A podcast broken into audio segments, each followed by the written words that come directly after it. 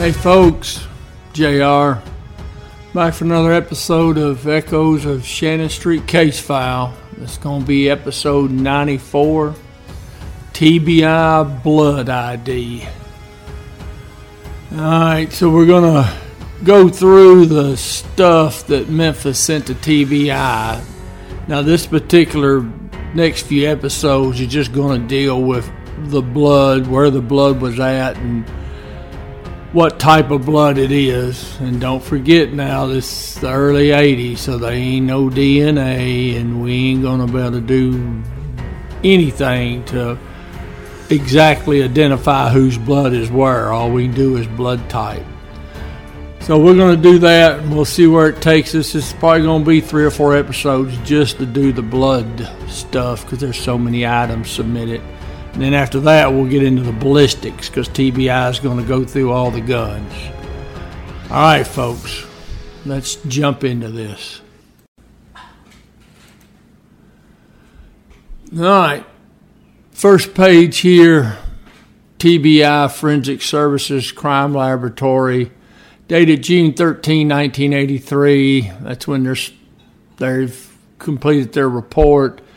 As you can see there, top part of the page, right above the exhibit numbers, they're showing the date they received it, January 31st. So it took them obviously a few months to do this. Now this first page here, it's you've got listed the four M16 rifles, and then you've got two 870 shotguns and four 38 caliber revolvers. And on this first page, they identify Schwill and Hester's pistols. All the rest of them are not identified. I'll try to do that for you as best I can. Now on the the M16 rifles, I I don't know who had which rifle by serial number. It may be in there somewhere, but right now it's it's inconsequential because we're going we're going to deal with blood, not ballistics. When we do the ballistics part down the road, I'll dig back through there and try to make sure we know which M16 was in the hands of which TAC officer. Okay, then at the bottom of the page, number 12, that's where they start with the blood samples. And it starts out with Hester. All right. Next page, you just see they've got listed the blood samples from the seven suspects and then from the other police officers. Now, this listing is just how MPD gave it to them. For example, number 18 blood sample from Michael Coleman TBI said that's a blood sample from Michael Coleman because MPD says it is. All TBI is going to do is take that blood sample and they're going to break it down and identify blood type just like the ME did. Now, for this particular episode, we're only going down to number 28. So, as you can see, 24 to 28, you've got the nightstick and the two battery covers, transit level, and then the Kel-Lite, and then the badge. And all those items were in the living room, if I'm not mistaken, sitting on the uh, that hanging coffee table. Okay, now number nine item number nine, which is Schwill's pistol. They had, uh, they're showing human blood staining. It also says, though, that further tests were inconclusive.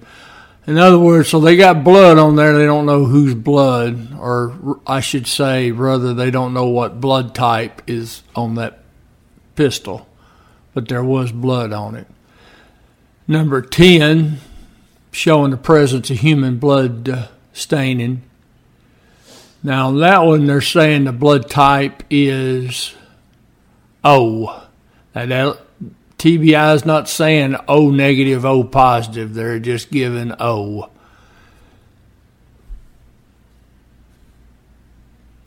So the list of uh, people that could have given O type blood that could be on that pistol, that list would be Hester, Aiken, Lindberg, Sanders, Larnell, Sanders, Coleman, and Houston. That's the ones who have O type blood. Now, since that's Hester's pistol, you could probably be pretty confident that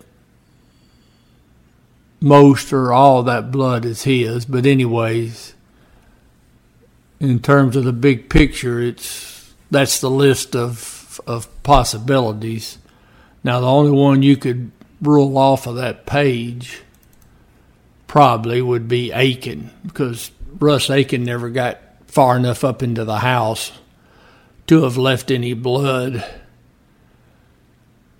on Hester's pistol. Other than him, though, it, obviously it's possible anybody else on that list could have left blood. All right, next page. Blood type in here 15B, which is Ray Schwill. So his blood type is A. 16 is Lindberg Sanders. He's O. And we got 17, Larnell Sanders is O. Now, if you'll look on TBI's report, they don't have his blood type. I, I guess they just forgot to type it in or had a boo boo or something. So, what I did was I went back to the autopsies and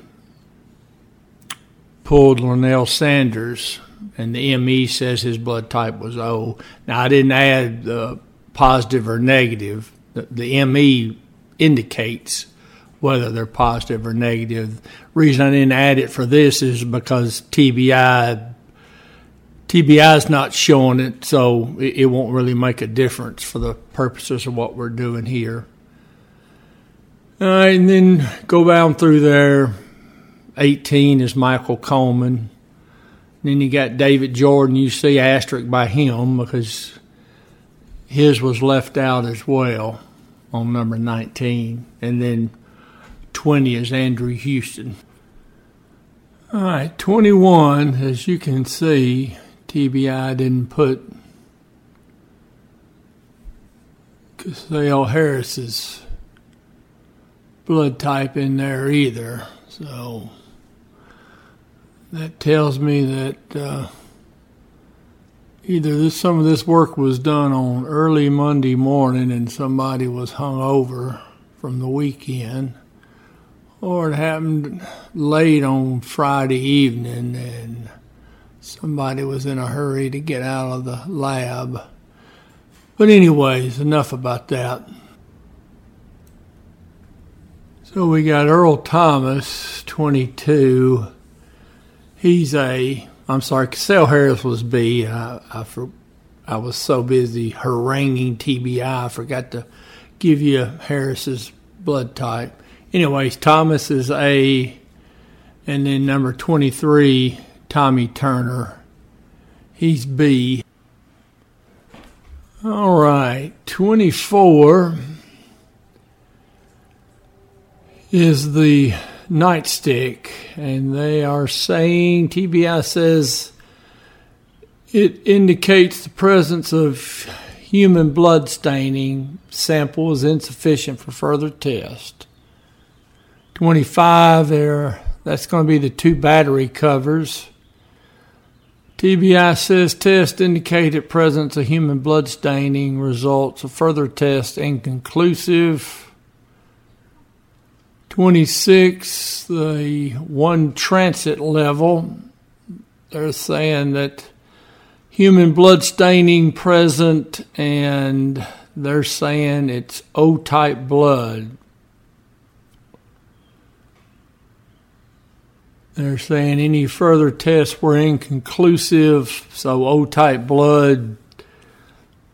This is everyone who had O type blood that was submitted to TBI. So you got Officer Hester and Officer Aiken, and you got Lindberg Sanders, Larnell Sanders, and you got Coleman, you got Houston. So it could be any of the four whose blood is present, or more than one, obviously. Number 27, which is the flashlight. Now, I'm assuming that's the flashlight on the hanging coffee table, the one that they used primarily to beat Officer Hester to death. It says there was human blood staining, and it says it was type O blood. Same list. And I would say there's a good possibility that uh, most, if not all, that blood is Bobby Hester's. And then we've got number 28, which is a badge. That's Bobby Hester's badge that was on the hanging coffee table in the living room as well. Says there was blood on it. Results of further tests were inconclusive. And I'm pretty sure most of that blood, if not all of it, is Bobby Hester's as well. All right, folks, that's going to wrap up this episode and we'll be back in a few days and we'll do some more blood stuff. We've got few more episodes on it, and then after that, we'll go to the ballistics and see what TBI had to say about all all that. Folks, I do appreciate y'all. Thank y'all for hanging in with me here as I continue to claw my way through. Uh, medical information that uh, I can barely grasp at. But, anyways, obviously the pages are on here, so any of you that can read Latin or otherwise understand multisyllable words, it's there for you to look at and digest. All right, folks, until then, I will see you down the road.